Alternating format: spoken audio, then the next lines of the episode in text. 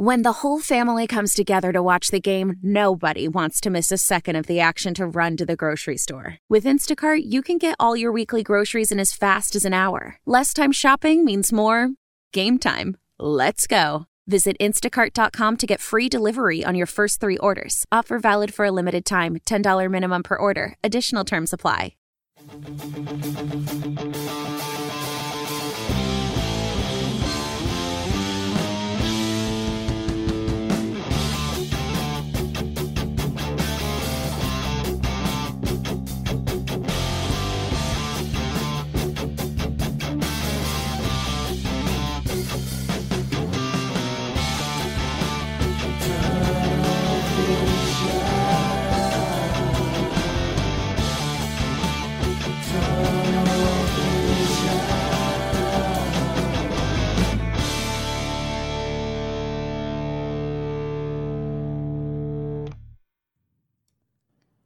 Hello, everybody, and welcome to another edition of Tunnel Vision, a show brought to you by USCFootball.com. I'm your host, joined by Ryan Abraham and Shotgun Spratling. We have a fun show for you guys today. It's officially the last one before we do a preview Tunnel Vision. How exciting is that? Pac 12 football hopefully he's back. Hopefully nothing else happens before we get to next Saturday. But uh, so we have a lot to talk about today, including mock game week. USC is kind of in mock game week. It's like a half and half. We'll get into it. Uh, then we talked to USC special teams today. Uh, special teams coordinator Sean Snyder and uh, kicker Chase McGrath, long snapper Damon Johnson. So we got a better sense of that whole unit. We haven't really heard from them so far in training camp, so we'll talk about that. And then the tight ends. What will they? What would their role look like this season? And of course, there's a lot of other topics to talk about, so we'll get to it. And if you have any comments or questions, put them in all platforms. We are live on all three Periscope, YouTube, and Facebook. So shout out to that. They all work. I'm excited. And you can, uh, you can tweet at us hashtag tunnelvision and I'll put your tweet up on the screen. Uh, but we're having some issues with the, the comments. So I can't put it up this week, but I will be monitoring them nonetheless. But guys, like I said, it's the last official off-season tunnel vision. Whoop, we whoop. made it longest off-season ever. Uh, congrats to everyone. Uh, guys, where do you want to start? We've almost through the third week of training camp press conferences. I guess Ryan, let's start with you. Sure. What stood out to you this week so far from this week's pressers? Well, real, real, real quick, Keely. Yes, Okay. it's exciting that we're going into our mock game week, and then after this show, we're going to start doing shows Wednesdays, and then you know next Sunday after the first game. So we're excited to do two shows a week. That's the schedule we're planning on as of right now. Hope you can join us, and we're excited to start covering football. We're going, like Keely said, cross our fingers to let this happen and make sure that Pac-12 football happens. But we're doing a crazy special sale on USCFootball.com right now, half off a VIP membership. So they don't do this very often. So if you want to go check it out until the end of the week, 50% off uh, the VIP stuff. If you want to get all the inside information, we're putting up instant analysis like four days a week now. We're even doing more than we were when we were actually covering the practices. So there's a lot of good stuff going up there, a lot of really interesting notes you can read on the Peristyle. Shotgun's been doing a great job with the ghost notes. Chris putting stories up all over the place. Gerard's still all over recruiting. We're just doing all kinds of stuff in there. And of course, we got our Tunnel Vision show that we do it twice a week. We're doing multiple podcasts. Shotgun, I'm excited. We got we got a lot of coverage going on. I know we're we're finally back to you know almost actual football, and for us, obviously not getting to see fall camp, we're even more excited with the opportunity to to finally see USC in action and see if everything the coaches have been talking about and the players is actually true, and if it's coming to fruition with a a new defense and a new special teams coordinator. Uh, you know, you, you're anxious to see how those things look, and normally by this time, we're like, all right, just get the game going. But I, I feel like there's more excitement on our side just because we haven't seen anything. You know, Yeah. we Yeah. have more of the fan perspective this year of where we're still talking to coaches and stuff. We're not seeing what you know if what they're saying is accurate and being able to add our own uh, kind of analysis of it. So I'm looking forward to, to getting back to games and being able to analyze some games. So you know, if you want, if you jump on that VIP sale, you'll get all my game analysis and stuff, of participation charts, all that. That'll be coming back once the season gets back rolling as well. Yeah, he'll check all that stuff out. And real quick, I want to give a shout out to the Trojan Marching Band. If you haven't seen, I've been doing something called an art cast. You know, Dr. Arthur C. Bartner, 50 years running the USC Trojan Marching Band. They asked me to do a podcast, like a video podcast, similar to what we do here with him. So we've done eight episodes so far. And to thank me, they sent me, I got my Spirit of Troy uh, mask, but this is really cool. The Gold Standards 50th anniversary album from uh, the Trojan marching band, and Dr. Bartner signed it. So it's pretty neat. Like you know, I would never would have pictured me going to school in 1989 at USC and like, oh yeah, one day Dr. Bartner will be there for 50 years and he'll sign an album for me. So it's pretty cool. So I want to shout out to the band and make sure you check out the Artcast. There's some really cool like historic stuff uh, going on there where we talk about you know past games that he's been a part of and then some of the tra- the Trojan marching band traditions. So it's pretty cool stuff. But I'm sorry. Go ahead, Chuck. You got something? You gotta get you gotta get uh, the the Fleetwood Mac band to go ahead and sign that as well. I mean, True. they're back in the news right now Yeah. with the with the TikTok. So I know. Exactly. It makes you want to like jump on a skateboard and drink some uh, cranberry, Cranberry juice. Yeah, that's exactly. Okay, back to my original question, Oh, sorry, though, yeah, gentlemen. yes. Uh, I'm writing the ship now.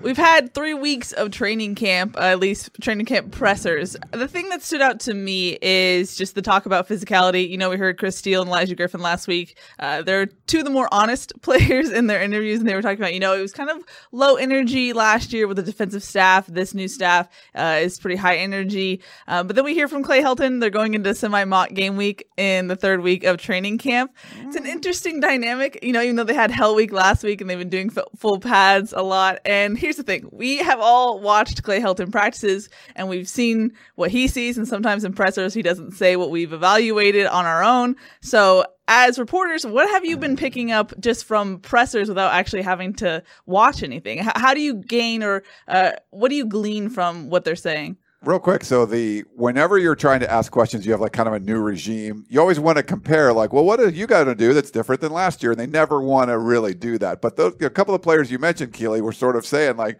yeah, we weren't all that physical in practice last year. So I think that's a, I think that's a good sign when you get that sort of comparison to like, this is what we're doing now is different. And I feel like you can trust Todd Orlando. He wasn't protecting anything from last year. He's just telling you this is the way I want to do things. And I think when you know Clay Helton brings in a guy like that, they're going to go and and do what he really wants to do on the defensive side of the ball. And I think they can set kind of the tone for practice on the defensive side of the ball. I do feel. Even though we can't watch, full disclosure, I feel like if we were, we'd say, okay, there's more, there's more physicality going on, there's more hitting, and I, I think the way they're going to run things on the defensive side, as far as practice goes, and also with special teams you guys got to talk to uh, Sean Snyder this morning.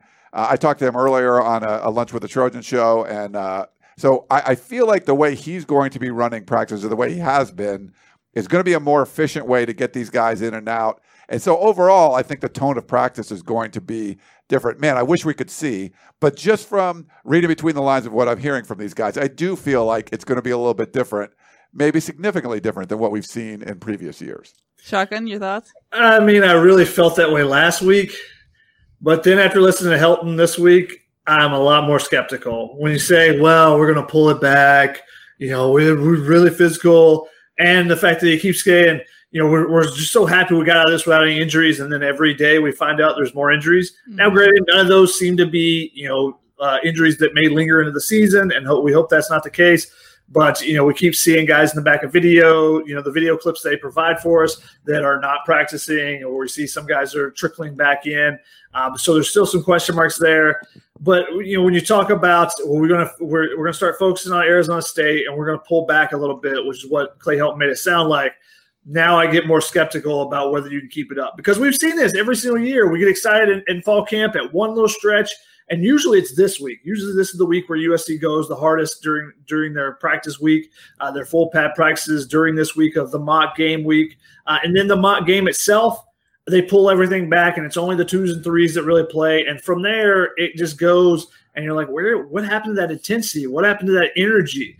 Now maybe they'll still have that intensity and energy, you know, in the in the periods, and maybe Todd Orlando, just his you know his uh, demeanor diff- being different from Clancy Pendergast, maybe that will bring it about. And Vic So'oto is obviously uh, you know a very active guy, uh, brings a lot of energy to practice. Donte Williams and Craig Naivar are the same, so maybe the coaches are bringing that themselves. But the practice plan, it just it scares me a little bit that we're going to see the same thing that we've seen in the past years once we do see this team, you know, back in action. Hmm I was telling Ryan on the Peristyle podcast, Shotgun, that I feel like in order to have a full culture change, you have to do things that are out of your comfort zone. And I feel like for Clay Helton's case, that means not maybe doing mock game week, maybe continuing with full pads in week three, or, you know, just doing different than the last couple seasons. Because the thing we've talked about is that USC has started slow historically against teams that are not the ASUs at 9 a.m. And if you continue to do what you've done every year that produ- produces a slow start, how are you expecting something different this time around? You know, Shotgun? Yeah, I completely understand that. Now, the one thing I will say that they've done different is that they've kind of, every week has kind of been a game week for them. You know, they've prepared Friday and Saturday because of the 9 a.m. start. They've taken every Friday and gone to the Coliseum like they would before a game. You know, they're getting up at the same time, so they're doing some of the things that they would do during a you know a normal game. What they're going to do next Friday and Saturday to prepare for that. Usually that's, you know, they, they scrimmage on Saturdays in the past, but they were still just in their regular practice schedule. So maybe them going to the Coliseum on Fridays and going through their walkthrough then, maybe this is helping prepare them a little bit. So it's a little bit of a change, not a huge change. Um, and that's something that we've, we've said so many times in the past, you know, when things aren't going right you need to change something, that's not been Clay Helton's MO at all. You know, he usually sticks to the schedule, sticks with it, rides through whatever the storm is, and tries to come out clean on the other side. And that hasn't always been the case for USC. But I think they've made some subtle changes. Obviously, not being able to see practice, we can't see if there's some other more drastic changes that, you know, we're not just not hearing about necessarily. Yeah. It's sort of like if we want a food analogy, it's like that show Kitchen Nightmares or one of those things where like they bring this crazy, you know, chef that walks into this restaurant and it's just everything's crap. There's like rat feces around and old meat in the fridge and stuff like that. So what did uh, Notre Dame do a few years ago, Keely? You know, I think they had the Kitchen Nightmare show. The guy comes in and just guts everything, new menu, new everything. Clay Helton sort of did it. Clay Helton did it in sort of pieces, where it's like, okay, we're going to change the menu, but okay, the kitchen is still a, nightmare back there. And now you've maybe you've changed the menu when you bring in Graham Harrell uh, two years ago, and then this year you bring in Todd Orlando. Now you're like redoing the kitchen and and fixing everything up, and you're hopeful that you know having that guy come in and really change the the structure of what you're building does change what you're going to be doing on the field and if you watch the Todd Orlando defenses, wherever he goes someplace new, it is like, hey, we're getting a remodel, and for whatever reason, things get better right away. Mm-hmm. So that's what you got to hope if you're a USC fan. And I'm pretty, I mean, I'm pretty optimistic that the changes that Todd Orlando is making, the changes that Sean Snyder is going to make on special teams, with all the talent that this team has, and that Graham Harrell offense. I mean, I just, I'm, I'm, I'm not usually like this before a season, but I'm like, I, I kind of think they're going to run the table. I think they're going to win all those games. Interesting. Which I, I think, weird. I never do. I never think that, but like I'm, I'm taking like the Dan Weber role here. But I'm, but really, like that, I honestly just look at. it, I'm like, my gut feeling is this is going to be like last year. My gut feeling was, nah, there's still going to be a bunch of issues. They fixed enough, I think, that I feel a lot better about it now. How much does the schedule change boost that confidence that you have? Well, it's a huge portion.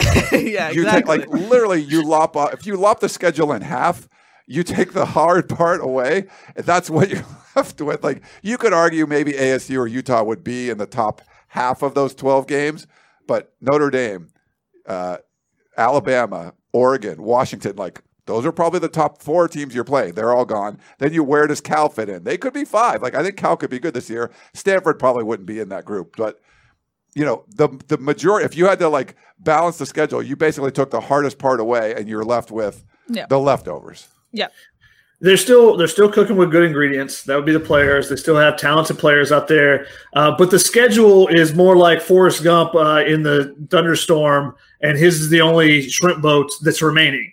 You know, you cut out all the competition uh, off the schedule, so that's why Ryan could be more confident about this because sure. you, you've lost a bunch of the big competition, but you've also condensed the schedule. You're not having to go 11 and 1. You're going 6 and 0 maybe. That's what you're trying to do. You're, you got a half a schedule to get through. Much better chance of that happening and not having slip ups there. Now, is Arizona State going to be a tough game? Yes. But anything else, any other result uh, that's not a win after that, you would think is a slip up. And maybe even Arizona State. I mean, they're what, 11 point favorites, I think it was, nine and a half, 11, somewhere in that range. So, you know, USC is expected to win this game that one you would say uh, there's a little bit closer to a toss up than, than that spread, in my opinion. But the rest, if you lose, you know, you, you've definitely fell off uh, of the boat here. So I, I, think there's still good pieces. And we didn't really talk about it because we, we, didn't have a show last week. We didn't talk about Todd Orlando. Like you said, every time, everywhere he goes, they, they change things. He's been able to, to make big improvements on the defense, especially in that year one. And he said, it's not my scheme. It's not something, yeah. you know, that I'm doing special scheme wise because you're not going to out scheme every team you play. He said it's more that getting players to buy in, and it's the culture change. And if that's the case, and if USC is really uh, bought into that, which is what we're hearing from the players themselves, um, it, then we're hearing different things than we would normally hear from them in the regime change. I think. Uh, then if that's truly the case, then you feel a little bit more confident about this team. Now, I just want them to continue the intensity. I know there's depth issues and depth concerns, especially this year with all the potential of a COVID, you know, outbreak and taking away, you know, a big swath of the roster, but you got to keep up the intensity of the competition, and that's the thing that USC's really pulled back on the past, and it, it's hurt them. I think so. We'll see if if that change, you know, how much has actually changed on that front uh, when they get to next Saturday. One mm-hmm. real quick food analogy. So sure. you do the new restaurant and everything. You, you know, Clayton's got his brand new restaurant, and before you're going to have all these like restaurant critics come in, like from the LA Times and the New York Times and stuff. And now it's like, well, the New York Times can't make it, the, the LA Times can't make it, uh, the Washington Post can't make it, but you got the Des Moines Register, the Daily Trojan is going to come out there, and like some paper from, I don't know, like a, a, small town in, in Texas somewhere, like they're coming to review your restaurant. So not quite the same as if you had like these international food critics coming to your restaurant. So maybe even if the food wasn't quite up to snuff, the food critics, you know, the guy from Des Moines go like, "It's pretty darn good." So uh, that's with the weaker schedule. So there's my analogy there. You're, you're forcing those analogies. Did Ryan. force that? I think that's bit, pretty good. Come on. Bit. Now we got to talk to Clay Helton at the start of the week, and he alluded to the fact that the ones are taking shape, that they've got some things figured out on that front, and that, that's what we would expect.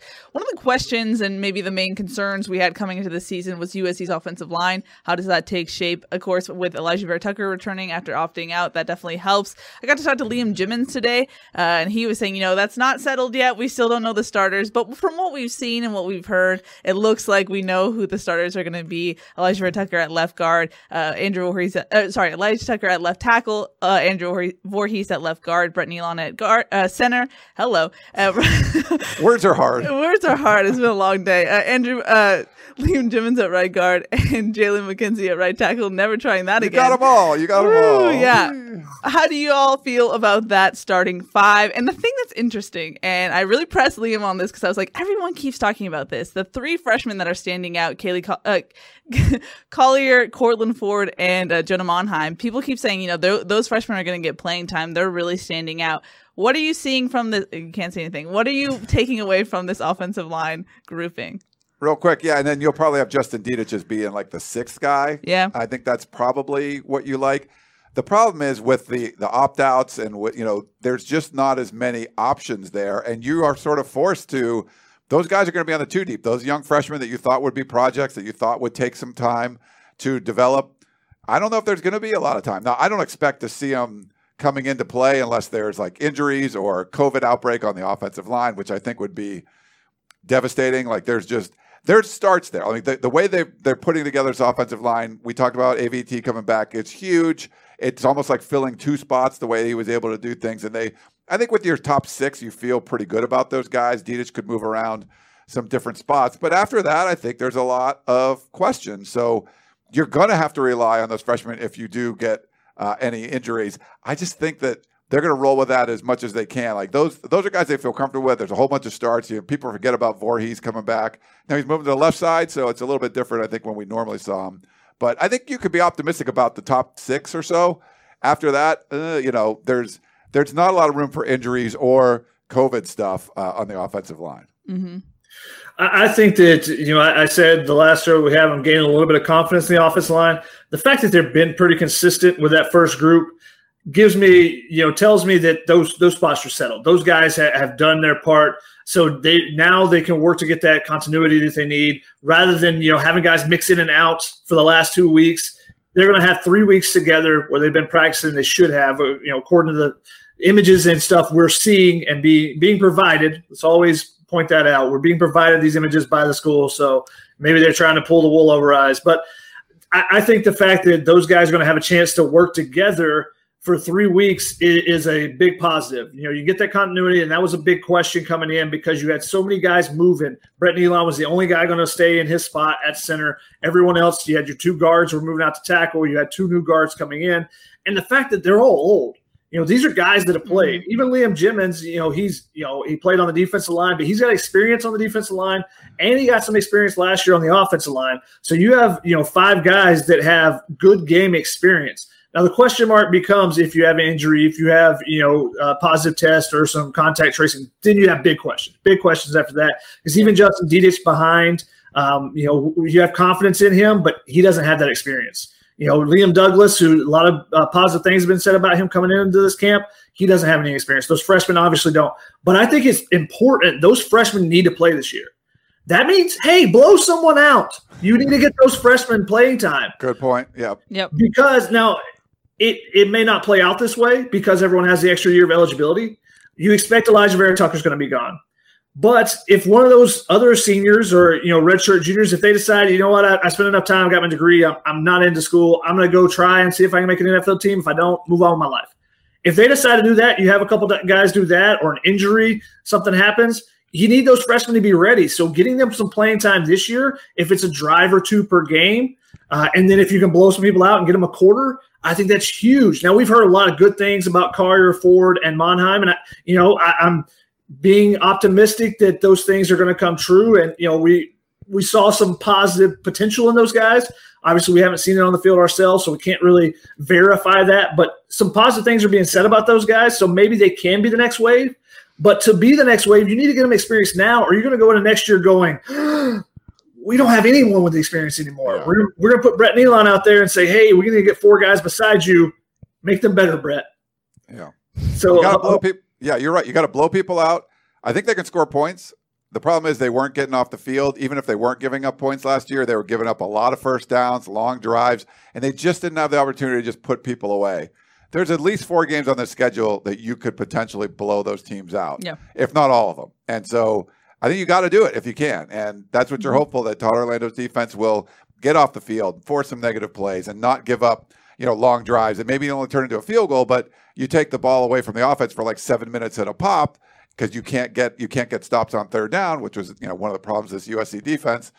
You're, it's harder to blow teams out, so that's a great opportunity. And everyone's it's a free year. You're like all those guys can play, and it doesn't matter. They can yep. come back next year. It doesn't count at all. So get those guys, the young guys, as much playing time as possible. Mm-hmm.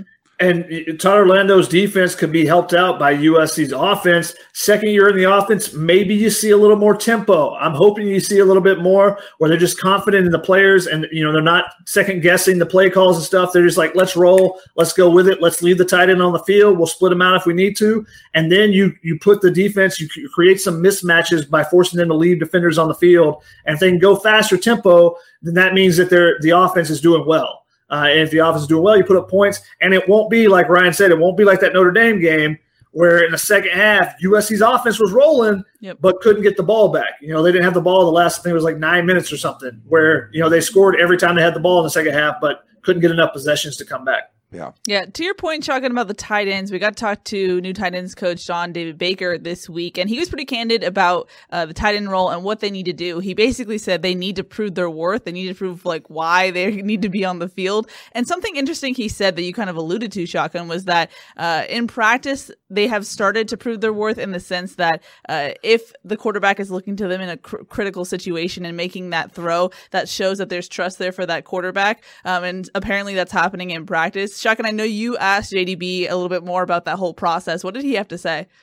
Hey, he said they got to prove themselves. That's the big thing is if they want to stay on the field and be considered a pass catching option, then they need to prove themselves. That means third and five, pick up six yards, catch the ball when you're in traffic. And unfortunately, that's something we've seen the last maybe five years where, you know, maybe even since Taylor McNamara might have been the last guy who, mm-hmm. you know, would take that hit and, you know, would hold on to the ball. Tyler Petite, there were some times where, you know, he would take, now there's some big hits that tight ends are going to take. Uh, but Daniel Imatorbhebhe and Taylor McNamara might have been the last two that you felt like if you throw it to him on third down, five yards past the line of scrimmage and you need four yards, you're going to have a first down.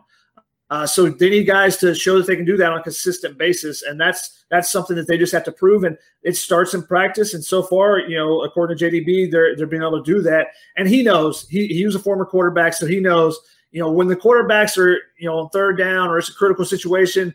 Do you look at the tight end in the middle of the field? Or are you going, no, where's Amon-Ra St. Brown? Where's Tyler Vaughns? Where's Bru McCoy? Where's Michael Pittman last year? Where are those guys that I trust more? Uh, your tight end can be a great weapon you, you look in the NFL and how much they are that safety blanket, the Tyler, the Travis Kelce's, the Gronks, those type guys. Anytime I want to throw it to someone on third down, I'm looking to that guy because you know they can take a hit and hold on. Mm-hmm. Now, we are actually. Do you want me to do any questions, or you want to? You have more topics you want to talk about? I was actually going to go into a question, Ryan, but oh. that's fine. James on Facebook wanted to know the status of Drake Jackson and his hamstring. Still is not back practicing yet, so that's a that's a, something of concern. And we knew it was going to be about two weeks, so you know when we see some images from this week, I think that'll be something to look for and see if he's back in pads yet, or if it's still something. There's been way too many times we've seen just lingering issues with players hope Drake Jackson that's not the case for him because obviously such a talented player and you want you need him out there to do some unique things for this defense. I think he posted some rehab on his Instagram stories and he looked better at least. So that is positive news. And as far as we got a question about Gary Bryant as well, I believe we saw a picture of him a couple days ago and both his ankles were taped pretty heavily and he wasn't in pads. So that's something uh, to look out for there. And in regards to Gary Bryant, that was someone who we had kind of circled on the depth chart as far as USC special teams. Yeah, he could be that spark that they, they need heading into 2020. And we got to talk to Sean Snyder today about uh, the returners. He said that's still taking shape. They're not really sure yet who they're going to have back there, but he mentioned the usual names. Uh, Shotgun, I know you were in that presser as well. Uh, what did you take away from Sean Snyder's comments as far as like the hidden yards that USC could really pick up this year? Um, I mean, every year we talk, you know, there's not enough emphasis probably on the hidden yards that USC special teams has lost for them. You know, they make these really big plays and spectacular plays at times, and then give things right back. I mean, how many times last year did you go, did special teams just let them back in the game? Because that's what I, I, think I just saw that again. Um, so we'll we'll see if that's the case this year. You're looking at Ben Griffiths as a guy who can add those extra yards up for you, those hidden yards. You know, a 45 yard punt or a 50 yard punt versus a 40 yard one. And you know, if you have the hang time, there's no return. Were hearing positive uh, reports on him. Sean Snyder said that you know he has basically endless potential. You know, he has that booming leg. Now they need him to be more consistent. That's the thing that Sean Snyder said. Said they worked on his his uh, steps a little bit and his his drops of the football when he's punting. So, you know, a couple small things, a couple small tweaks might be the difference to see him to finally unlock what we've seen in, in practice before, but didn't really see in the games. And you talked about Gary Bryant. We expected him to be a guy that could be, uh, you know, an elusive returner, one of those unique guys that just, you know, can make a dynamic play on his own, uh, which USC hasn't really had besides, since Adoree Jackson was on the field. Uh, he hasn't been practicing. So, you know, can he break into that mix? Is he going to be able to get into the mix once he comes back? That Sean mentioned, Amon Brown, Vaughns, Olaijah Griffin, and Stephen Carr. Uh, Olaijah Griffin is the only kind of new name in there. You, know, you got the reliable hands of Amon-Ra, St. Brown, Tyler Vaughns as punt returners, and it seems like the other two guys back as kick returners we'll see, you know, if we, we get some unique plays and if there's better blocking. There was times when Velus Jones just never had a chance to get get going because there were some bad blocks in front of him. Yep. Yeah.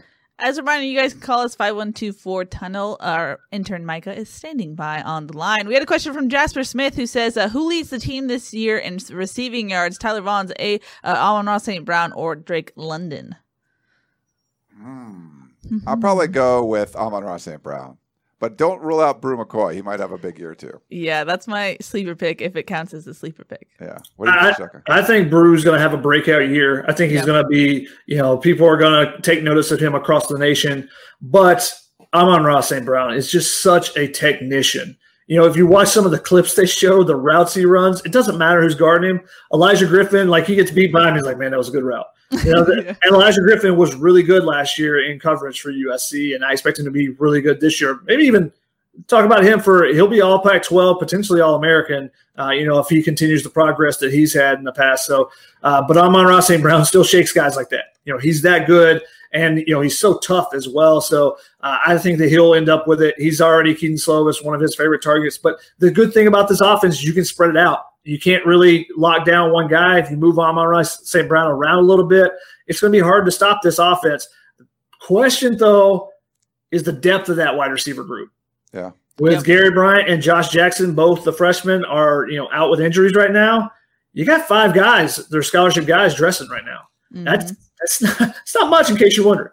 No, yeah. it's not a lot. And it's yeah. funny if you want to watch some of those one-on-one battles, you follow uh, Gavin uh, on uh, Instagram. He posts that a bunch of times. It was funny to see Olaijah Griffin dancing on the field to Warren G. I don't know if you guys saw that one. Yeah, I his did. dad. Was- that was pretty funny. I was like, that's pretty cool. Like, imagine like dancing on the field to like give this famous song your dad composed. So that's kind of funny. Casual. Yeah, pretty casual. I also just gotta say, I gotta get on this Gavin Instagram uh, uh payroll because Chris Trevino, Shotgun Spratling, and now you, Ryan, have all mentioned his Instagram uh, in our our different media platforms. it's better like than the, the video we get from USC. like, so it's, you know, We they give do, us like yeah. this media video, but Gavin gives us some good stuff there. It's true. We have a question uh, from uh, Fowler underscore Mario on Periscope. Okay. So he wanted any news on Jason Rodriguez. Is he the seventh man on the line, or do we have, the three freshmen past him?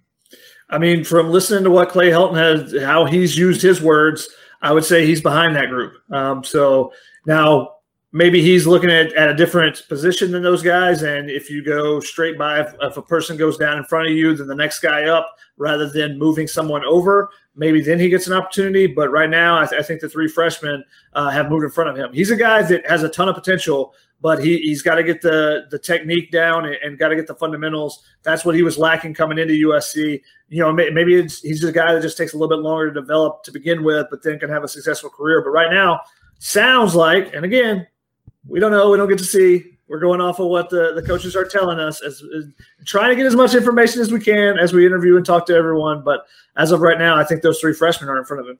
Some of it might be too that they have to sort of tout the freshmen because they're going to have to be in the mix, and they might be, you know, talking those guys up a little bit. So I'm not sure. I mean, it's it's hard to say because we can't see, but I think there's a reason they would want to talk about some of the freshmen just because you know that it wasn't a great recruiting class. They didn't think there was going to be a lot of contributors. So if they're like, hey, these are a lot better than what you guys thought they were going to be, there might be a little bit of that going on too. Yeah, it's possible. They're like, it, it wasn't as bad as that ranking. It wasn't. Yeah. I promise. I promise.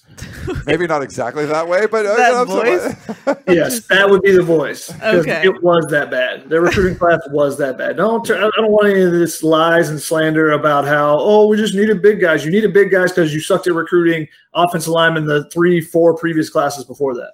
You didn't get any of your top targets. So don't now try to sell me that uh, suddenly that Jonah Monheim is the next Penei Sewell. Jonah Monheim, I think, is going to have a really good USC career. I don't think he's going to be the number three overall draft pick.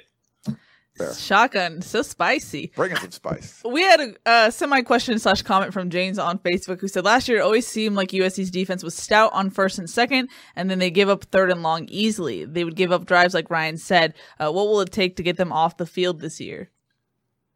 I mean, it's great to force a negative play, and I think Clancy Pendergast's defense they forced some of those. The problem was they could still give up the bigger play. Maybe it's a penalty. You get like a holding call on third and thirteen, something like that, or pass interference. So I think it's the you know bringing the aggression uh, on all downs and being able to figure out a way to get off the field on third and longs. Like if you can, I think it's going to be a pretty good defense at forcing some you know second, third, and long situations. But then can you get off the field in that point and not give up a first down and then give up another first down? And then oh you stop them at the 40 so they, they have to punt and you, you know whatever. But like you just waste a bunch of time and then you lose a bunch of field position. And they've lost enough field position with the special team. So it's really just about hey you make that good play on the opening drive and it's it's now third and 13 you finish it. And you don't like well you give up a 10 play drive on that. It's like you can't do that kind of stuff. So uh, i feel it's going to be they look like the corners are going to be on, on somewhat of an island there'll be some aggression there and and force a you know a, another negative play on third and long situation so i think they're going to have to do that they just weren't really good at doing it the last few years The one of the things that Clay Helton said that he was impressed with in this last scrimmage was that the, the defense rebounded. It was you know did better, uh, not giving up big plays in this scrimmage after they had given up some in the first scrimmage. And he said it started with a pass rush. So it starts with the guys up front. We're hearing a lot of good things from the offensive lineman about Marlon Tuipulotu. Uh, you know, that he's kind of taking his game to another level. So if he can get that push in the middle, Brandon Pili potential, you know, to push that pocket back and then maybe force the quarterback to, to get out off his spot, which is what Clay Helton said the pass rush did really well this past Saturday. I think that it's only going to lead to to better opportunities for the secondary. You've got a very experienced secondary right now. Even Chris Steele, even though he's a sophomore, played a ton last year. I think this secondary is going to come up with a lot of turnovers. Um, and if you're linebacker, that's a big question to me still. And but we've heard gushing remarks about Palaie Gaoteote. So if he takes his game to the next step, and you know we finally start seeing that five star ability that he had in high school, we haven't really seen at USC. this defense could be could be really good. They've got a lot of talent on it, but they need to put that talent together. We'll see how that defense and how Todd Orlando's defense uh, puts does it, uh, putting it all together. In that same vein, we got a question from Brandon on Facebook uh, who says, What part of the defense will be the strength and where will be the weakness? I think the secondary is a strength. I mean, Yeah. I, I wrote about you know our top thirty most important countdown that we've been doing for the last couple months uh, that we're closing in on the end of. I wrote about Isaiah Pola-Mao today, and people, I think people don't realize how good he's been. You know, he has the second highest tackling grade on the team, um, behind Chris Steele, who didn't have a missed tackle all last year. Uh, but from Pro Football Focus, he had really good tackling grade. He had the, I think the the top coverage grade for anyone with more than seventy five coverage snaps. So anyone in the secondary, top coverage grade. Led the team with four interceptions. Big hitter. He brings a lot to the table, and I think he gets overlooked a little bit just because Talanoa Hufanga is a beast too. So you you have those two guys who are now third year starters back there. Now Isaiah Pola-Mao two years ago, you know, he only started a couple games before he was injured. But those two guys, I think, are going to be really good. I think that Greg Johnson is, you know, undervalued a little bit too, and he's going to be playing a little bit different position. So we'll see how that goes as now as a safety rather than technically a nickel back. And the the cornerbacks, you got three good guys out there. So I, I think that I have a lot of confidence in that secondary. And if they're playing really well, that allows you to do so many different things as an as a defense coordinator with bringing different pressures and different looks that can confuse an offense. Yeah, when we talked to Stephen Carr and asked him about you know who are the best hitters or who are the you know toughest guys to go against, he mentioned Isaiah Pola-Mao. So Mhm, we he said did. Zay or whatever, but like Which threw you off or something. it something? did. I was like, wait, Zay? What was that? Like, okay, Yeah, he actually said Zay Palamalu, which Clay Helton has also called him Palamalu, which Yeah. is Dan used to do that too. Yeah. Palomalo, but he is related to Troy Polamalu. hmm right. We got a comment from the Pete Arbogast, uh, and he was talking about USC's schedule and something that we've talked about here, and which he alludes to. He said, "I heard you talking about the Arizona State game being the game in the schedule. Utah at Utah, probably at night in November at altitude, will be very tough. Whittingham always has them ready. I know you agree with me. I just thought it ought to be said. Agreed." I have been the the Utah truther. I feel- Yeah, I feel like so far uh, between us three, and he's right. It's going to be a tough matchup for USC. How do you see that comparing to the ASU game? I think I'm still marking that Utah game in my mind. Yeah, well, thanks, Pete, uh, the voice of the Trojans. It's great Yep. to have him uh, on there. He's a, a USC legend, so great to uh, have you watching, Pete, and commenting. Um, yeah, so the last seven games have all been won by the home team for the USC Utah series, right? So the last USC won like eight years ago in Salt Lake City, so it's been quite a while. Not you know, there's no muss, right? There's not going to be the crazy fans, but still, you're traveling. It is the altitude, which is is going to be significant. Uh, it'll probably be at night. It's going to be late November. It's going to be cold. Um, so there's you know significant um, road factors that go into this. They've lost a lot of talent from that team. There's no you know Tyler Huntley. There's no Zach Moss. There's no Bradlee Anae, Jalen John, like all the you know a couple guys in the secondary. They've lost a lot of talent, and they struggled with talented teams last year, like the teams Oregon, USC, Texas in the in the bowl game. Um, they just didn't do well against teams that have like a very high level of talent. So that's why I would still give USC more of a chance there. The, the thing that worries me about ASU is they got to practice a lot more.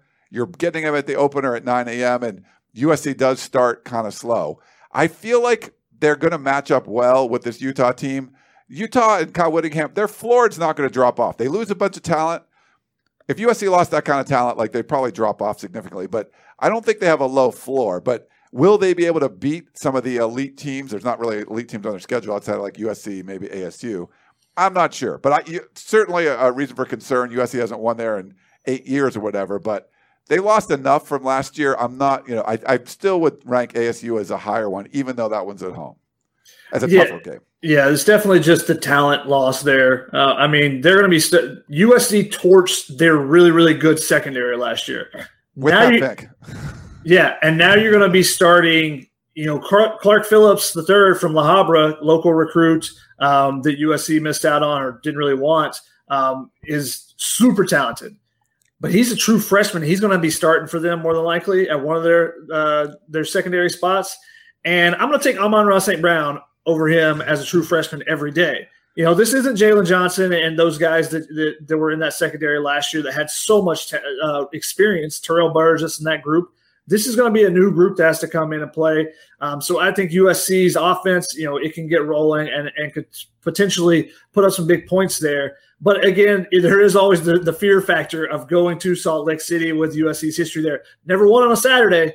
Never won on a Saturday there.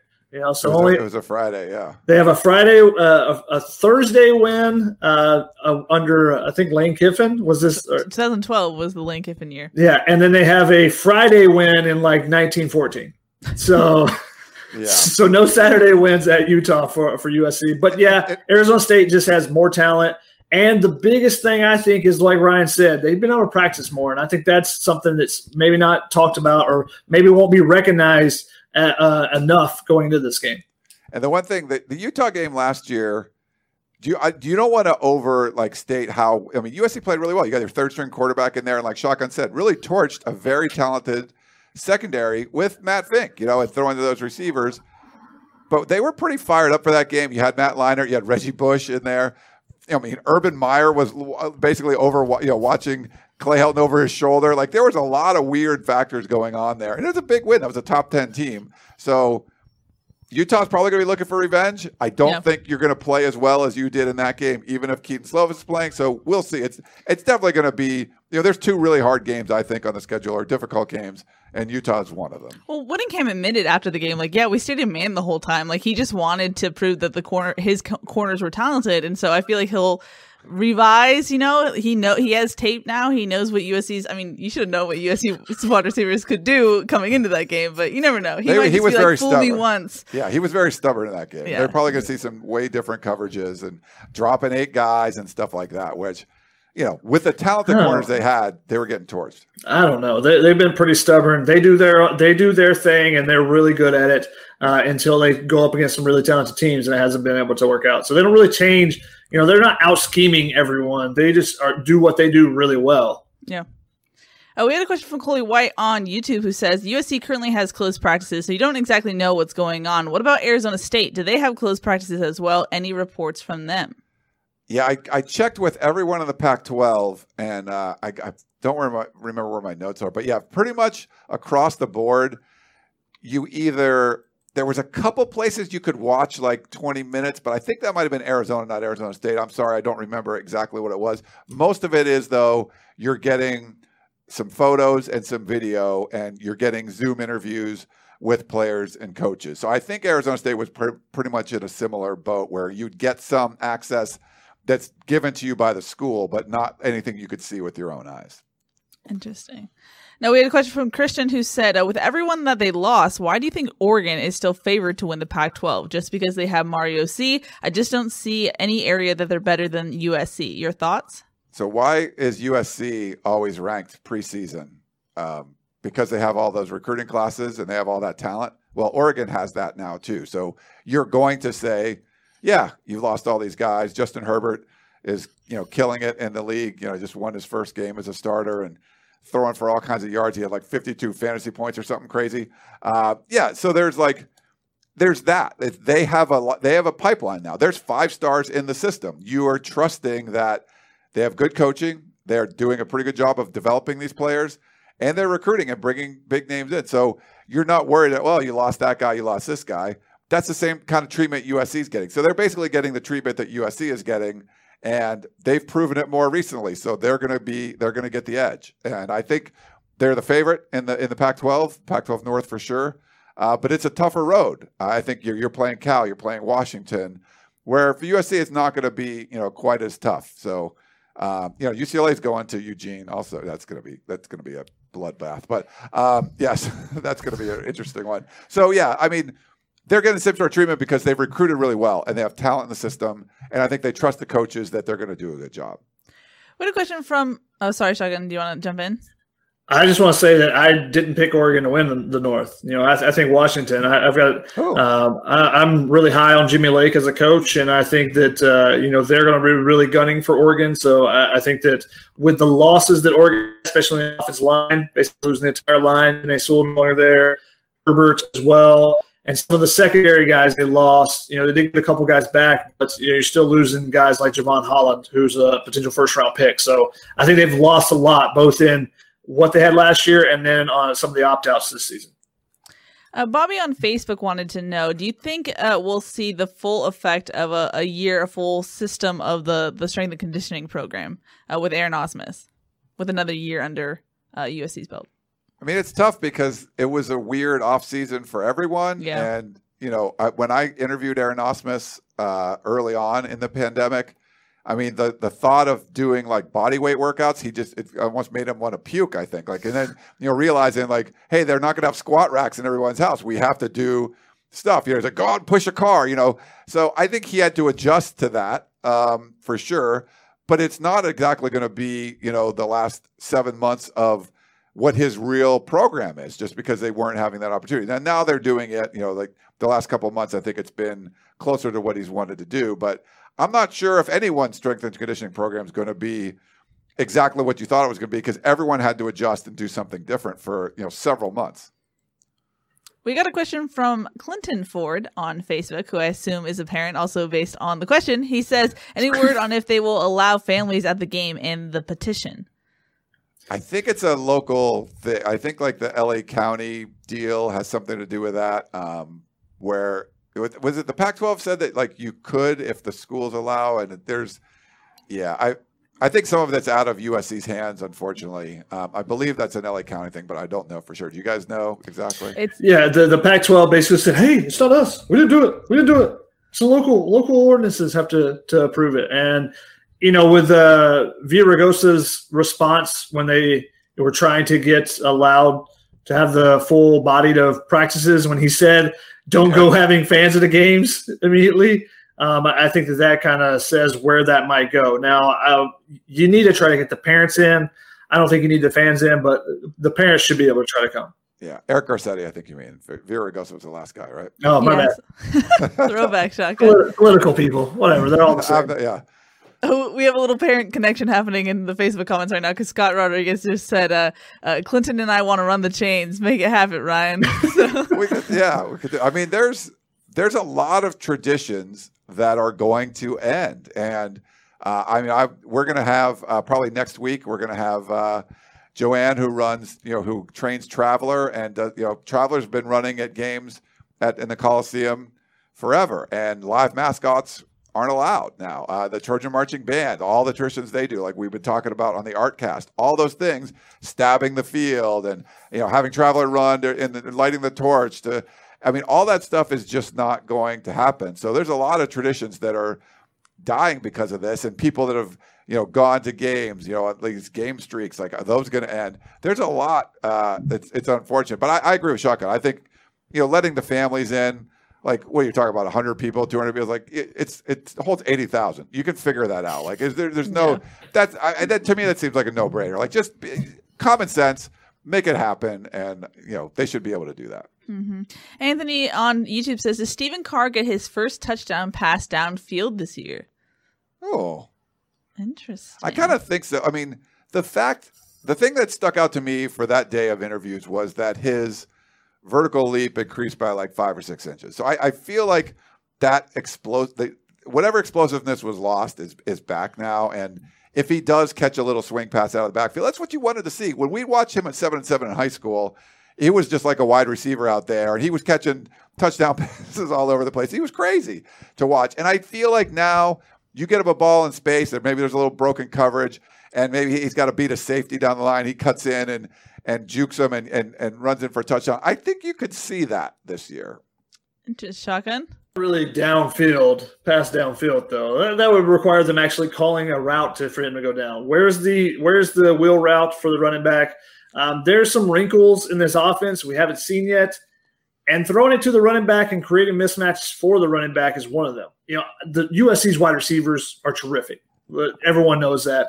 But you also have some really nice mismatches that you can can use with those running backs. Uh, so you know we've seen every once in a while we saw a, a wheel route, uh, but more more likely it was you know just a leak out. You know a guy that's the the secondary or third option on a pass play, and then sometimes they drifted down the field like Kenan Christon did in the Arizona State game, rather than an actual route run for the for the running backs. But I would love to see it. Stephen Carr, as Ryan said, you can put him out at receiver, and that's another thing if you go with a little more tempo and if the guys know the offense, and that was said last week as well by Mike Jinks, is that they're trying to not only learn what their job is on each play, but to know the entire offense around them. So if they do go to tempo, hey, you can go out to the slot receiver and you know the route that needs to be run so that you don't have to change change over the personnel and allow the defense to sub out someone. Yeah. And that that's that will be an interesting aspect because Mike Jinks did say like you could have Kenan Christon in and Stephen Carr in, and one of them could slide out and be a wide receiver. So yeah, but I think he could even just catching the little swing pass out of the backfield, the third option guy, make some guys miss and, and go for a touchdown. He'd be. I, I wanted to see more of that, and, and you know, the potential for this year I think is there. Jasper Smith says, based on what we know as of today, who leaves early for the NFL besides AVT? Ooh. Well, the fact that anyone can leave early, technically, anyone that leaves would be leaving early since they all get an extra year of eligibility. Um, you know, someone like Stephen Carr, if he does have a good year, because running backs only have so much mileage on them. If he can prove that he can catch the ball in the backfield, that he can, you know, run the ball in, the, in between the tackles, those are the type positions you're looking at. Marlon Tuipulotu is another guy, you know, where you just the wear and tear positions where I could come back for another year, but what else can I prove the next year? And we'll see if Marlon Tui Tuipulotu or Brandon Pili has taken that next step in their game that maybe they're ready to take that to to make the move to the next level. I think a bunch of guys in the secondary you could see like a Talanoa Hufanga, mm-hmm. Isaiah Pola-Mao, uh, Olaijah Griffin. I mean, I think any of those guys, if they get you know have a huge year or something, get a few picks, get you know high rankings from Pro Football Focus, they could potentially leave. There's there's a lot of potential, like Shotgun was saying, just because everyone gets the year back and do you want to stick around one more. Uh, we'll see. So Slovis can't, right? He's only been two years, so he can't go yet. True sophomore. So. Hugo, speaking of Slovis, says, "How do you see Kedon develop in year two? I mean, the, Graham Harrell is fawning over him. Clay Helton has fawned over him. Clay Helton talked about him in in uh, ways that he talks about a son-in-law. Um, you know, that he loves on his wedding day or something. Um, he's really excited about him. And the biggest thing that Clay Helton said about him is that he's added some weight and he's stronger. They worked on his core muscles. So uh, he's going to be able to make those throws. And listening to the DBs talk about him and the fact that hey, he's making throws that I just can't get to. You know, I had great coverage on it, but I just can't get to it.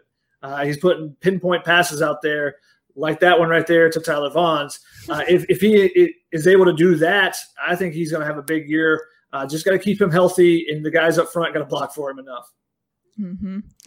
Uh, Nolan says, "Will Gus Johnson be calling the game versus Arizona State?" Yes, it is the Fox Crew, the yeah. big noon crew. Joel Klatt, yeah, that's the big. It's the big game, and they actually did. I think so. The Big Ten opened last weekend, and there was what was it? I forget the Michigan uh, Minnesota game. I think that was prime time. That was night, yeah. And then the the the uh, was it Nebraska Ohio State that was 9 a.m. the uh, the big noon one. Yeah. Um, and the, the big noon one actually got a little bit better rating than the primetime one at night. So it's a it, it's a well rated game. I mean, it, it does draw a lot of eyeballs. So I think there'll be a lot of people watching that USC ASU game. I mean, it's also Ohio State. Ohio State ratings are always much better than Minnesota's ratings. But Michigan, uh, and you know, Michigan Nebraska's ratings are probably equal to Michigan. So I don't know that for sure, but that'd be my guess. Nebraska has a strong following too. Minnesota not as much, even yeah. though they're trying to row the boat. Just didn't do it so well last week. No. Jim Lacey says, "Do you guys know if Markese Stepp will be ready for Game One?" We do not, but it sounds positive. Sounds like he'll be ready. I'm always holding my breath. Yeah, just with, because it's taking too long, and I don't know why you'd be optimistic right now. That's all I'm going to say. There's, Based on the fact that we can't see anything. It's hard to give the benefit of the doubt with the injuries because Keely talks about that. There's so many times there's these lingering things. Like after like two years of Daniel Imatorbhebhe, you're just like, I, I, mean, I don't know. It's like getting weekly updates and it just doesn't seem to change. It's like, all right, this, let me see him on the field. This, you know, Solomon Tuipulotu, we saw him on the field the one time and then that was it. And then he blows out his knee. So yeah, there's just certain guys you're just like, all right, just wait, wait till he's out there playing. Like he can be announced in the starting lineup, but until I see him on the field, I'm not going to really say anything.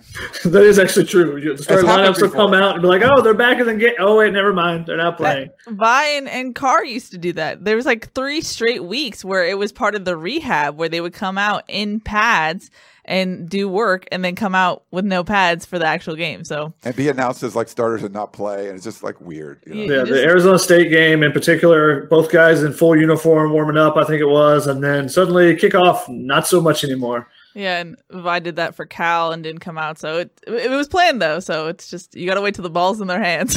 hey, wherever you're watching, hit the like buttons. I want to see some hearts and stuff go up on the thing. Hit the likes, please. Um, Markese Stepp, also that injury is over a year old. Now he's yes. also dealing with some other stuff. Now it's not the same as the foot, uh, but that the foot injury, the foot ankle injury, is uh, over a year old. Mm-hmm. Yeah, it was Arizona. It was the U of A game, which was October 10th, I believe. Uh, Anthony says, with the shortened season and less prep time, do you think the Pac-12 refs get worse? That's a good question. it's a great question. What did they? Did they change? They made some changes. So uh, they have that one dude that like influenced the referees. He's out. They brought in a new director, you know, football director. That's someone that has football experience. His name is uh, blanket right now. But when they announced the schedule, they didn't roll out the new. You know, Pac-12 didn't roll out their new football guy, so it's probably going to be a lot more business as, as usual, I would think. But you know, it's going to take a while to get to midseason form, which midseason form of the Pac-12 refs is worse. Like then they get, you know, so maybe you get like okay Pac-12's ref for a while, and it just kind of goes that way, and you don't get the really bad stuff that they, as they warm up, they start doing some really bad things. If the Big Ten's any indication, then it's not going to be better. It's going to be worse with the non non normal season because Big Ten refs were very bad on Saturday from the games I watched as well. What about SEC and Lane Kiffin? That whole debacle. Yeah, I didn't. I didn't see all that one. I just saw he got fined. Yeah, he got fined and then like tweeted again and like mocking stuff. So yeah, he, Lane was in rare form. They the, the SEC admitted that like they should have. Yeah, it cost him the game. I yeah. mean, Auburn's that's twice Auburn's got really favorable calls late in uh, late in the game. So SEC take care of uh, its more premier programs. You'd say. Kiffin said he got the, the debrief of what happened from the officiating team and then said he needed to do a five minute yoga session afterwards. he got fined for that. See, that's too creative. That's no, too no, creative it, to be fined for. He got a fine for retweeting something. That's why you got to have retweets do not equal endorsements in your bio. ah, I like that. Uh, Brenton on Facebook says, "What are the odds USC makes the playoff if they win the Pac-12 undefeated?" It's gonna take it's gonna take a lot of other stuff. It's not just gonna be on USC. They need to, they need to both go undefeated, show out really well. That means the blow the blowouts that we talked about earlier. Uh, you got to do that. You got to prove that you are the cream of the crop. There's no question about it in the Pac-12. But still, I think you need help. You know, just because you're only playing seven games. Mm-hmm. You need help in a, in a couple different ways, and one of them is going to be, say, Wisconsin wins the the Big Ten, but they're they're already down a game because they canceled the Nebraska game. Uh, it, you know, if you're probably going to need like a Georgia to have a game or two canceled, and if they finish second, they're not going to make it into the the playoff. And obviously, USC has to take care of business and win all their games and do it in dramatic fashion. Not dramatic as far as close games, but just blowing teams out. Look like the best team on the West Coast by far, and have a good Oregon team or somewhat, you know, good Washington team, whoever it is, in the championship game and boat race them too. So I feel you have to do that, and then you're probably going to need some help. Also, the Pac-12 has to handle COVID better. You can't like the Pac-12 can't like Justin Turner this. Like they have to go out and like do everything it's right. verb now. A, well, I mean, the, so the Pac-12 can't lose games. Like you can't have USC playing a team that has lost games. They can't. USC can't lose games, but you kind of need the other conferences to lose some more games. And if that happens, you sort of even the playing field. So the seven games itself won't matter as much. You know, most importantly, USC has to look like they're the best team on the West Coast by far, and then you're going to need some help from you know probably COVID related stuff as well. I don't think it's going to take necessarily lost games as much as just losses. So Oklahoma State loses. I think the USC gets in over any big t- big uh, ten cha- or twelve champion uh, because none of those teams really look good. Um, and then you know the Big Ten. If you, if o- o- Ohio State loses, then I think you can also get in over their champion as well. The big question is, if the SEC gets in two, and Clemson gets in, then you know it's it's going to be a battle between the Pac-12 and the Big Ten, and that's saying if Oklahoma State loses in the in the Big 12. Yeah. So you need some losses from those teams. I mean, if Alabama is to lose a game and then you know they match up again with Georgia and both teams have one loss, now suddenly you got a two loss team, then I don't think you're getting two teams in the SEC. A lot of things can still happen. And again, I talked about this before the season, but I think I thought it was going to be detrimental for the SEC because now they actually have to play tough teams every week. Yeah. You know, even the Ole Misses or Mississippi States, they'll jump up and, and bite somebody. And you saw that, you know, starting with LSU. Now LSU is kind of a mid-range team. They'll jump up and bite somebody that's in Yeah. the upper tier at some point this season. There's so much talent on those teams, much more than when you're playing Chattanooga or Coastal Carolina. Even though Coastal Carolina is ranked way up uh, there this year, ranked ahead of USC right now. That was a team that like Ryan had highlighted because they got all their spring They had all their practices. practices. I There still haven't done like the research on that, but like I now when I'm doing my Pac-12 previews, we've done them all for the podcast of champions plug. But they, uh, but I've asked every publisher like how many spring practices did did you get? You know, and having more spring practices, I think, is a beneficial thing for Coastal Carolina. It seems to be like a. I mean, they came out of nowhere. They were like they hadn't won a game like a couple years ago. They get a new coach and. They have all their spring practices in. They were smart. They knew what was going on. I think they were like reading the news, like, let's get the spring practices in early because this COVID thing is going to be. I don't think that happened, but but they did, and it's they look like a better U-turn. team. You know, yeah. Yeah. I, I think it's something that USC fans completely understand. That if you actually practice, you play better. Wow, spicy. Okay, we've reached the top hour. I'm gonna get a couple more questions, and then we're gonna wrap this puppy up. Sounds good. Steve on Facebook says, "What is the leash for Clay Helton this year as far as ceiling to keep his job?" We've got a Clay Helton job question, folks. The season is back. Yeah, I mean, it's a six game, seven game schedule. There's a pandemic going on. I mean, who knows? If USC loses games, there's probably going to be circumstances like, well, the whole offensive line was out because of COVID. Like, I, I mean, I wouldn't expect if you're a USC fan expecting a coaching change after 2020. I mean, outside of like, you know, going two and four or something, which I mean, that, I don't think that could even ever happen. Uh, I just I don't see something like that happening in in this. You know, you have all the budgetary you know issues with the the pandemic and stuff. Unless it was just like absolutely devastating, or there's some kind of scandal, which has happened at USC before. I, I don't see a change happening in 2020.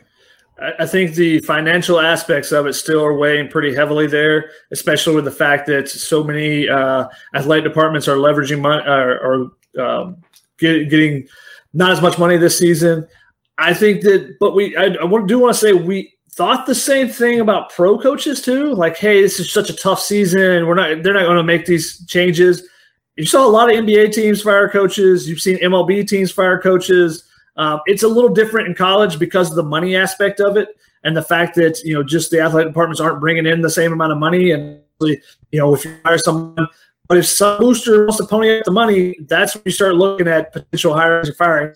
Didn't think it would happen, but maybe you're seeing you know that tide turn a little bit for some places where they're like, this is too much. It, it once the games get going, it becomes business as usual. Even though there's so many different things, and I think Andy Enfield pointed this out you know, USC basketball didn't start practicing until like a week and a half ago when other uh, programs had been in the gym or had didn't start practicing in the gym in the Galen Center until a couple weeks ago. Other people had been in there since July. So the NCAA allowed it in July, but obviously USC couldn't with the local restrictions. He said, when we start playing on November 25th, nobody's going to go, oh, USC didn't practice. If they lose to, you know, Presbyterian or something in an opener, people are going to go, USC's terrible. They're not going to go, well, USC didn't have any practices. Nobody's going to think about that. They see results. Once this game start going, it's all about results. Yeah. So I mean, that's that's the whole ASU thing. They've got to the NCAA allowed these 20 hour work weeks, which normally wouldn't do. It'd be like eight hours in the off season, but the NCAA, NCAA allowed that throughout the summer, and ASU with their local health restrictions could take advantage of that, and USC could not. So that's a lot of extra practice time. That's why, to, to me, the ASU game's worrisome. Uh, we had a question, and Chaka, maybe you can speak to this also because you ranted about this on Instant Analysis. Uh, will we be hearing from Tim Drevno or Vic So'oto anytime soon? I mean, I hope so. I thought this would be the week that we get the offensive line and defensive line coaches with so many battles and potential uh, competitions there, and some losses that uh, on the defensive line that you want to hear. You know how they're filling those in. But we got the tight ends and the special teams this week. Maybe that's next week. You know, uh, better late than never, I guess. Uh, maybe they'll they'll inform us on how everything has shake has shaken out. No, that's not going to happen. They won't release the depth chart until the day before. So, but hopefully we will get to talk to them. I will actually be talking to Tim Drevno tomorrow. So if you guys you guys check out the site, then you should be able to get a little bit on the office line. Very nice, Shoddy. One last thing, and then we're gonna wrap it up. Uh, people have been asking about the social media things that have been happening in the last like two hours. I believe Oh. Clay Helton posted something about like a movie premiere, and Slovis jumped in and, and posted something too about Get your- being at the movies, and I your believe ready, I think, or something. um Matt Leinart posted something as well, being in the theater. So something's happening. Not sure. yeah. We shall see. Uh, Well, going to theaters is kind of restricted right now, so I don't think they're all going to. The TO team's going to go watch a movie together. I don't think that's going to be it. I'm just wondering when this was filmed. That's my question, but I don't yeah, know. I I don't know. It's it's seems like a little stunt, a little something. They're getting to- cute. We'll they're, see. they're just trying to hype up. You know, maybe it's a Reggie Bush video, uh, video or something. You know, he did return a couple weeks ago. Maybe you see some more from that. That could be something. Maybe it's just a preseason hype video. I don't know. Yeah, I mean, I want to see see. football. Like, I think hype videos have a place.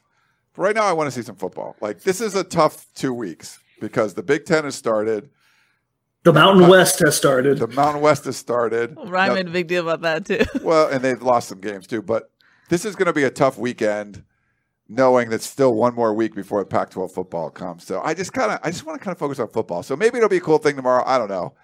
Can't be critical of something we don't know what it is, but I just want, I just want football. Sure, you can, Ryan. You've done it before. I just want some football. You know, like it's it's this is the tough two weeks after the Big Ten starts, after the Mountain West. How many get? There's a few Mountain West games have been canceled, right? I think there's a couple that have already been canceled, but I I know they're moving the New Mexico game to San Jose. So oh yeah, that's another thing with the Utah game. There's no guarantee that it'll be played in Salt Lake City, you know, unless they make some changes in the local community there. Because there's already discussions about, hey, do they look and see about moving their opener to, to Tucson instead of in Salt Lake City? Because So so the- the local community is not doing very well. Because there's a Pac-12 stipulation that the community itself has to be not basically have their hospitals at max capacity mm-hmm. in order to play the game. So, and Utah's struggling right now. So Yeah. There are issues there. and I think with the big the Big Ten, like Wisconsin, I think they're locally they've had a lot of like outbreaks and Yeah. stuff, right? Yeah. So then it's sort of like you know it spreads to the team. They have to shut down team activities for a week, and the Big Ten. You test positive as a player, 21 days you're out. days, so yep. that's that's a lot. I mean, I, I kind of like it to be honest. Just forces you to be that much more, uh, you know, conscious of every decision you make in, in this time. So uh, it is. I mean, those kids are probably going to be healthy, you know, even if they do have some symptoms before then, uh, and they they're probably going to be chomping at the bit to get back. But you know, sometimes if you break the rules, you got to sit out longer than anticipated. And that's that's saying they broke the rules. You know, catching a virus is not necessarily breaking the rules, but you can do some things that that help your causes there. Yeah, and the Pac-12 they've had some meetings this week, so we might get some more clarification on some of you know what's going to happen for Week Seven because they still haven't declared what that schedule will be like. Are they going to use it for postponed games? Are they going to do a seated thing? We just don't know yet. And some of the the protocols, like if there's a false positive test, like we saw with Nick Saban, can a player or a coach get back in there? How long do they have to be quarantined? So there's some recommendations for the Pac-12, but they didn't really have the kind of protocols in place that we've seen in other places, and some of them have been highly criticized, like the 21-day uh, thing for the Big Big Ten, which I believe Shaka was more about the myocarditis stuff. They wanted to do. Um, co- yeah, like, uh, uh, cardiac screening stuff, but I saw some other reports on Twitter today that were like, "There's been it's been such a, a non thing that they don't even recommend doing those anymore. It just really hasn't been a, a, an issue. So I don't know. From that initial report, it seemed like it was a big deal, and since then, it just seems like it hasn't been. So the 21 days might be a little overkill, but I don't know. We'll see. But the Pac-12 isn't isn't doing that that we know of. Alrighty. The Pac-12 hasn't announced it though, so don't put anything past them. 21 days in the Pac-12 is half the season.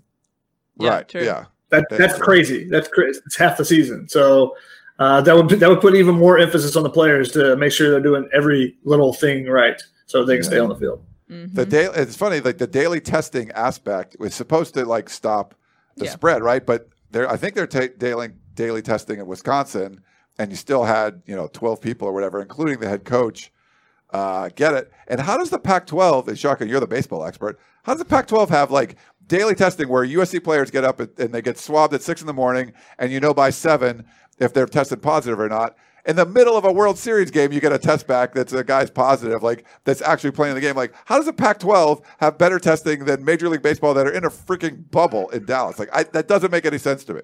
It still has not have not figured out how that could happen. Like I've tried to go through scenarios like, oh, this could this. I can't come up with a scenario that makes sense besides someone just broke the rules. And uh, I mean, apparently Turner broke the rules by, you know, he was supposed to isolate after they told him to isolate, and he was just like, nah, bruh, I'm going out in the field to celebrate. I've been waiting for this. So Oh, uh, apparently, I don't, I mean, I haven't read up on all that, but uh, just for my own thoughts, I haven't thought of a scenario where it makes sense how you're in a bubble, you're testing every day, and somehow you don't find out until the seventh inning of a game that you need to take someone out. Especially you only have two teams. Like, can't you have testing there that you could just instantly do it? Like every NFL team has that at facility at their facility. The Pac-12 has it now. Like the Big Ten has it. I, why, why would Major League Baseball not have it? I, I- Yeah, I don't understand why. I mean, there's the, obviously the differences between the antigen testing, the PCR testing, which Kurt points out on YouTube. But you, you if you're in the World Series, you can do both of those every day. Just Yeah. do it. It doesn't it doesn't hurt anything. You can pay for it, MLB. yeah, weird Well, stuff. We- Definitely. weird, definitely weird. But hey, guys, we'll be back on Wednesday for a preview show. Dun, dun, dun, dun. Uh, so that will be exciting. What do those hands mean, Ryan? We're going to be going rolling along, Okay. previewing USC Arizona State. Exciting. Yes. So we'll be talking about real football, a real matchup, and then we'll be back on that Sunday after the game to break it all down and uh, give our reactions and whatnot. So it'll be an interesting, uh, we're getting back in the swing of things, guys. I'm excited and, and football is back. Yeah, and look at the numbers were good. Looks like we had a whole bunch of people watching on YouTube and, and Periscope and stuff. So I love that. Thank you guys for for coming back. Now that we got football back, uh, we had like good viewership throughout the the you know the off season, but now that there's actual games, I think people are getting a little bit more excited about, it, which And we a are too. consistent schedule, too. I think that will help Yeah. as well. So look out for that. We, Shotgun. we might almost didn't do the show today because it could have been Game Seven of the World Series, but True. the Dodgers won. So a lot of things are happening. yeah. Yes. Why, why you gotta bring up old shit, Ryan? Come on. As a as a Braves and a Rays fan, um, Oh, Uh, He's a Angels very- fan. very People tough- have been apologizing to me in the comments. I I appreciate it. the Dodgers just cruised through. Like they weren't even close to losing at all this year, right? I didn't. I didn't pay a lot of attention, but Anyways, did want to say congratulations to USC legend Mark Prior, the Dodgers pitching coach, who uh, won a World Series last night as well. Yeah. But I'm, wearing, I'm wearing my Tampa Bay Lightning jersey here. Who Oh. won the Stanley Cup you Finals. bandwagoner. Hey, I did pick. up. I did bandwagon on the Lightning because Yeah, my hockey team is hard. extinct now. I'm a Thrashers fan. My hockey Oh. team is extinct. they're gone. Yeah. Good try though. Two championships for LA. That's pretty cool. Tampa, you know, Tampa would have had two also. So It could it could have been a real good year for Tampa because they also had the Buccaneers playing really well. the Bucs are playing well. Yeah, the Rams have a have a shot. So yeah, who knows? We'll see some more. Uh, Who?